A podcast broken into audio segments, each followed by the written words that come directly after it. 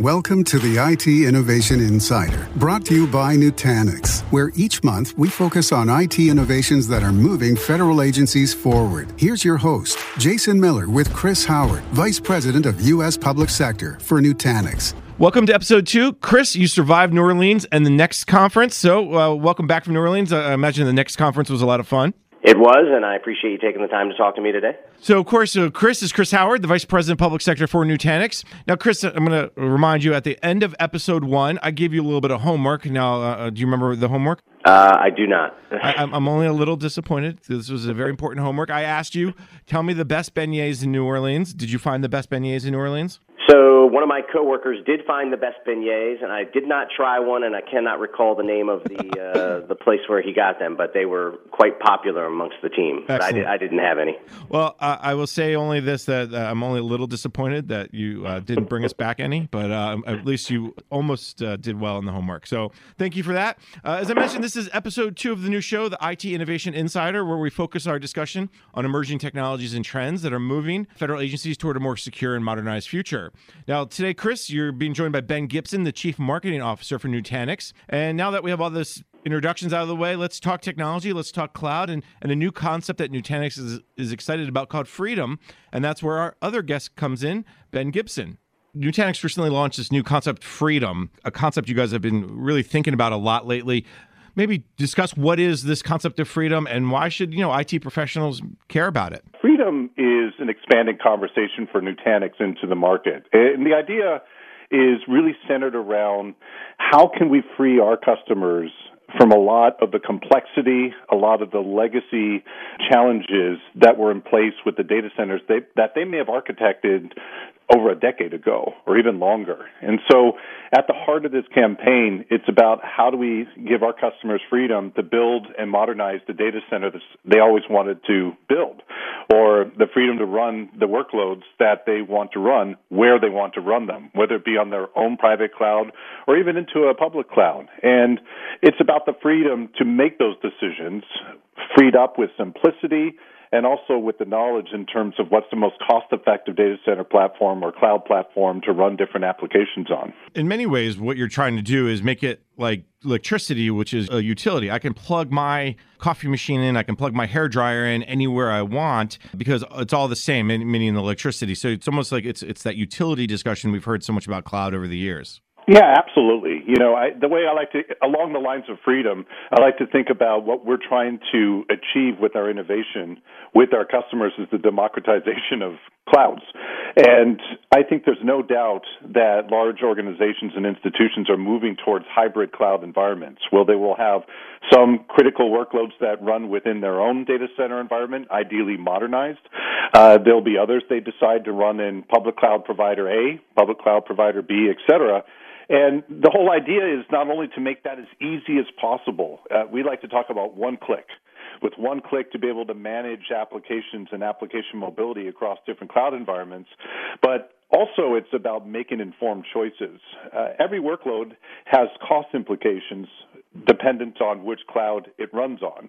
And the more we can provide that visibility into that kind of information, the smarter our customers become, the more informed decisions they make, and ultimately they can impact both top and bottom line for their organization's operations.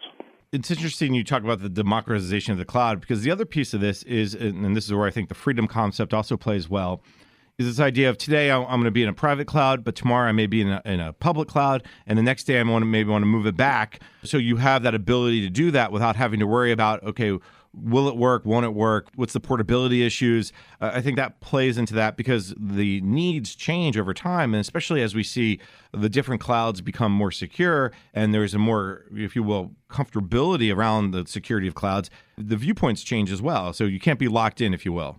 The way we see it, public clouds can potentially loom as the next great lock-in threat. Every cloud environment has its own set of APIs, has its own set of security implementation and the like. And if you get locked into one particular cloud from a security standpoint, from a cost standpoint, it can present some rather new challenges. And so the way we like to think about it a lot of what we built our company around is hyperconvergence of storage, network, compute. And for us, that was really chapter one. The next chapter is how do we hyperconverge clouds? And so we can achieve just what you brought up, Jason, and that is to be able to provide that simple one-click, be able to move a workload from a public cloud, if it gets developed out there, and move it into a private cloud once you're ready to roll that into production, or vice versa, to be able to take a private cloud-based workload and at some point maybe a more elastic workload and move that into a public cloud of choice, but not just to move it there, but to do so with information. So what is the cost implication of moving to a certain cloud provider? What are the SLAs? What are the latency requirements and performance and the like? So we think that's an opportunity for an IT organization to reclaim some strategic control, if you will, over what in many cases has become, a bit of an uncontrollable environment with a lot of different organizations firing up a new workload and a new public cloud platform at any given time. I know Chris will dig into this maybe a little bit deeper, but from your perspective, what does freedom really mean to a customer? It's not just this idea of moving and the agility and the flexibility, but what is Nutanix doing to really promote or push this concept of freedom? Give me maybe a little next level down from your perspective of what this really means for one of your customers, or because, we talk about federal agencies all the time. What may it mean for federal agencies? Our Freedom Campaign, it's a brand campaign, but it's also, we like to think of it as a promise of what a customer can enjoy or experience if they partner with us. And we have five key concepts as part of the Freedom Campaign. One is freedom to build. So that's about modernizing your data center environment, taking advantage of hyperconvergent solutions that radically simplifies what used to be a very complex three-tier data center architecture environment. It was too costly. It cost a lot of money, and it took a lot of IT professionals' time and energy that otherwise could have been spent on more productive pursuits instead of maintenance of legacy infrastructure. So freedom to build, freedom to run the applications where they so choose. And that's what we just talked about in terms of application mobility across different cloud environments. Also freedom to cloud. And we're kind of using cloud as a verb here to make those decisions and almost have a brokering environment where you can determine the best price and the best performance of where you want to move your applications. And there are two more that I think are more about the human side of our, the humans on the other end that are having to deal with all this. One is freedom to invent. I think it's the reason why IT professionals got into this business in the first place, and that is to create or invent new things. It's hard to do so if you're really busy maintaining a lot of complex legacy infrastructure. And so freedom to invent is a big concept. And the last one is really based on what we hear a lot from our customers when they deploy our solutions, that is freedom to play. And my favorite quote from one of our customers is, "You gave me my weekends back." And so part of the promise we'd like to see with our brand and with our experience with our customers is that they have some better work-lifestyle balance, right? That they're not always being called in on weekends with some kind of availability issue. Instead, because of radically simplifying their private cloud and even moving into hybrid cloud environments, they have time to have fun. So you bring that all together, and that's the broader idea, if you segment it out, of what our Freedom Campaign is all about. We have to take a break. You're listening to the IT Innovation Insider, sponsored by Nutanix, on federalnewsradio.com and 1500 AM. A recent survey revealed that at least 50% of federal agencies are using multiple clouds in their IT environment. Combine that with the legacy infrastructure that most agencies still use, and you can imagine the complexity and the limitations of such an environment. But federal agencies are adopting Nutanix to simplify and manage this complexity. Nutanix software-driven infrastructure and enterprise cloud give IT freedom from complexity, freedom to work with any cloud, to run any application at the scale they need, to use whatever technology stack suits them, and to invent the technology that will move their mission forward. To learn more about how Nutanix is helping organizations simplify their IT environments, visit Nutanix.com/freedom. Welcome back. You're listening to the IT Innovation Insider, sponsored by Nutanix, on federalnewsradio.com and 1500 AM. I'm Jason Miller. My guest today, Ben Gibson, the Chief Marketing Officer for Nutanix.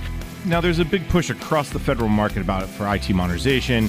Let me broaden this as well about industry, and what are you seeing in industry that kind of gave Nutanix this idea that, hey, we can go down this path because that's what the trends, that's the path of industry, that's the path of government is leading us down. Did you see kind of some of those trends that as the impetus for this Freedom Campaign? We work work with many federal government institutions that are looking to modernize their cloud infrastructure environments. And a big trend is that you're starting to see more distributed architectures. So part of the idea here is move enterprise compute and services and the consumption of enterprise compute, make that as public cloud-like as possible, but also be able to deploy that enterprise compute capability where the workloads are happening, where the processing needs to happen. That could be in a field environment.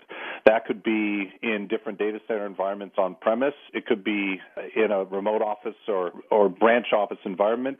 There's so many different locations that increasingly, for reasons of laws of physics, laws of economics, if you will, that we're seeing more and more institutions want to distribute their cloud capabilities, but they need a common operating system, if you will, to manage across this increasingly distributed array of clouds. And so that definitely is a trend we're seeing in the federal government space, but not just in the public sector. We're seeing that across many different industries where as the endpoints evolve from PC to mobile to now Internet of Things, we see customers really thinking about how they distribute their architecture and make sure in the process they don't make things exponentially more complicated. And so that's the kind of challenges we feel we're really able to solve with this single operating system concept across different cloud environments. And I think one of the things that is really attractive, I think, to a lot of people about getting away from data centers is, as you mentioned, the cost, the people watching the blinking lights. The Trump administration is talking about moving people from, if you will, low-value work to high-value work. Maybe talk a little bit about the workforce impact that this freedom idea, this freedom concept could have from your perspective of, hey, we're not going to need these people to make sure, as you said, give your weekends back, but maybe talk broadly about the impact on the workforce that this concept can have. Yeah, I think it's an exciting concept when it comes to personal growth and career growth. Professionals in IT want to invent. They want to create and they want to build new things. And I think over the course of the last, couple of decades, really, the industry has shifted from a lot of technical complexity and the need to be highly technically able across different siloed environments, whether it be networking, whether it be storage, whether it be compute, virtualization. So when you bring that all together, it's an opportunity then for the IT professional to have the freedom, if you will, to evolve their career. So why can't they become that cloud architect or be that cloud strategist that becomes now a far more effective service provider, if you will, to others within their organization, most notably being application developers, right? And so app developers are looking for time to market. They want highly elastic, readily available, consume by what you need, by the drink, if you will, and they are looking for that kind of speed. If you're hampered down by a legacy environment, IT professionals have had a difficult time being able to be responsive to those app developers. And then the app developers then, say, turn to public cloud A or public cloud B. And that gives them time to market. But if that continues, you start to see more dispersion of applications and the critical data of which they carry. And that can create a lot of challenges. And so we see as an opportunity here for IT to step back, and I mentioned earlier, reclaim that strategic position to say, hey, app developers, hey, line of business, hey, different branch of government, we can help you deliver very rapidly the compute services that you need, virtualize your application development, do that with one-click simplicity, and then that grows their career because then they're not looking at the blinking lights or the ones that stop blinking and trying to figure out how to get them to blink again. Instead, they're offering up different consumption models rapidly for other parts of the organization to go out and get things done.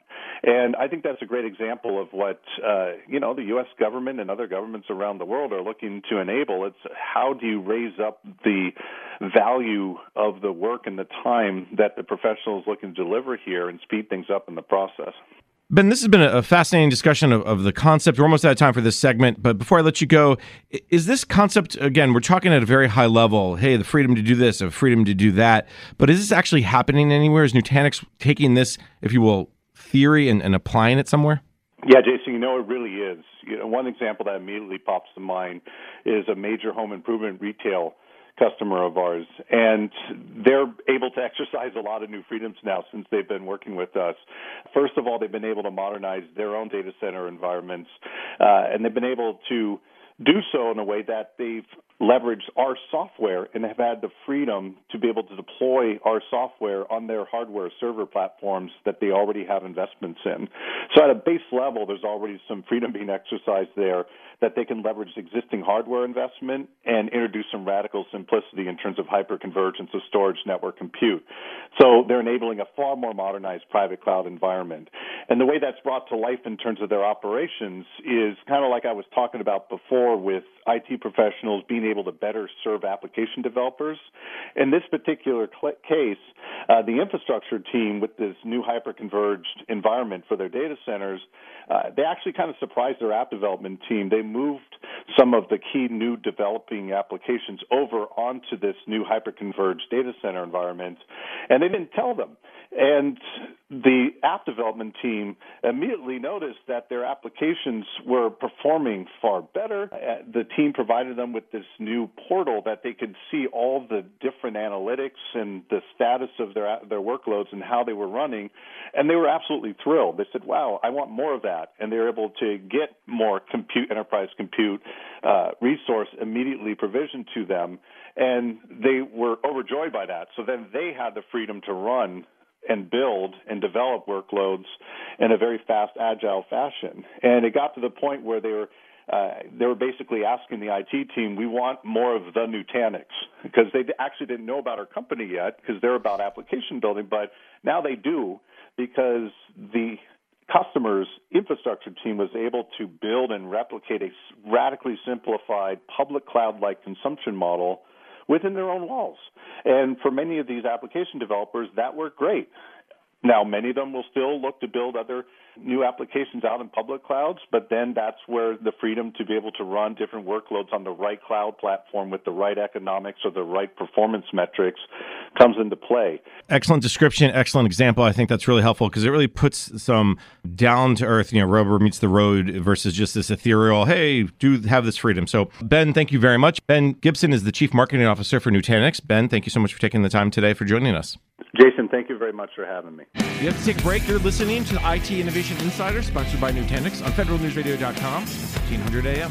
8 years after the Federal Cloud First initiative, a certain universal truth has emerged. Success in cloud is not a one-size-fits-all proposition. A recent survey revealed that 59% of federal agencies plan to increase their use of private cloud over the next 2 years. Results from that same survey noted that organizations realized the greatest cost savings and IT agility when using a hybrid cloud model. Nutanix gives agencies the freedom to manage hybrid cloud complexity with ease. With the enterprise cloud, you can combine the agility and simplicity of the public cloud with the security and control you need in a private cloud. No more lock-in, spiraling costs, and data governance issues. To learn more about how Nutanix can free you from IT complexity, visit Nutanix.com/freedom.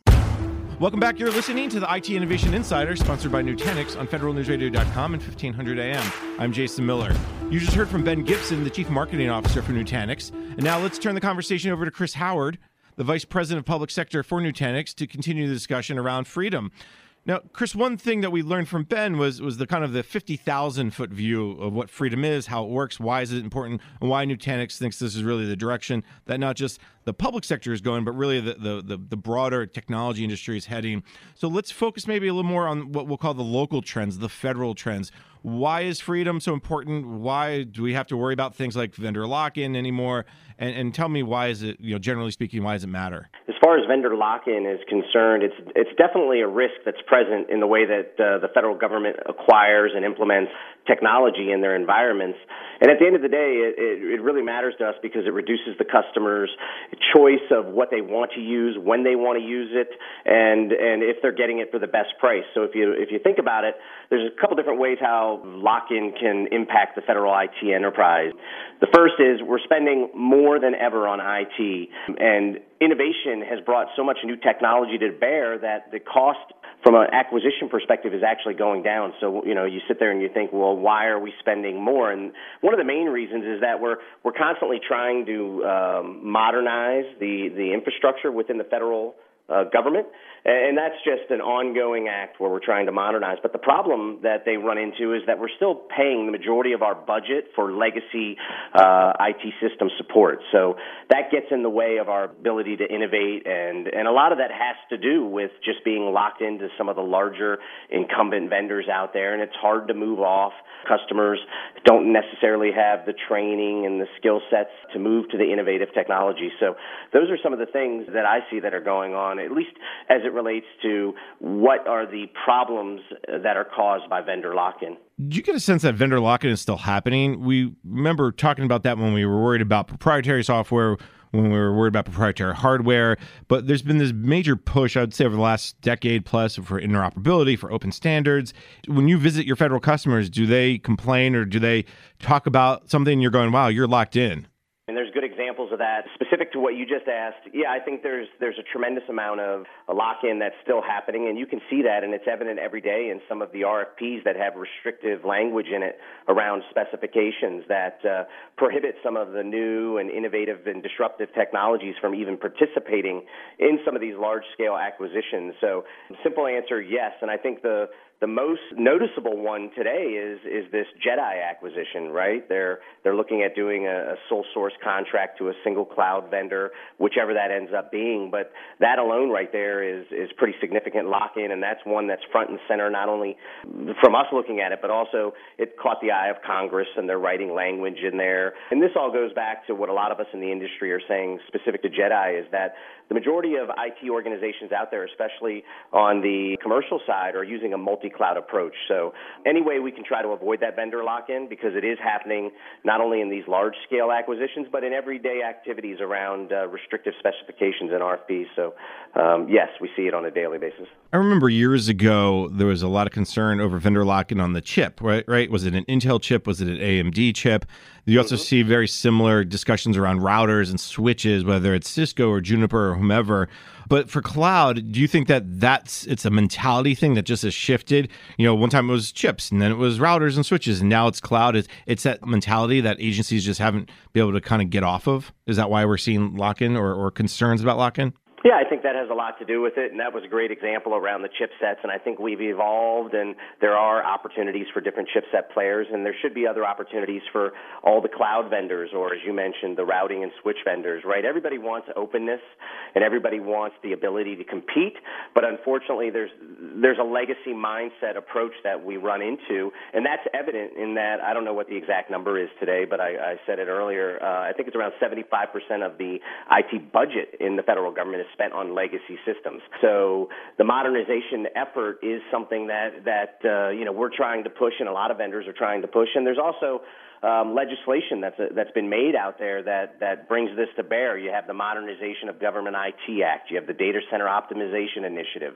You have agencies like DDS and DIUX. So there's plenty of things that are happening that would lead you to believe that we're moving down the right path, but I still think there's a lot of work to be done, and the government's doing everything they can with the people they have. And I think the last thing that I would say, and it's probably one of the most important, is that we need to, in the government, we need to work to invest in our people. They need to be trained, educated, and help them develop the skills that lead to this evolution of IT. We could have a conversation about workforce probably for the remainder of our discussion here, but before we maybe head down the workforce discussion, when you talk about this idea of modernization and where does this Nutanix idea of freedom come in? How does it get you out of vendor lock-in? How does it change the perspective and change the culture and help people think about something different or new?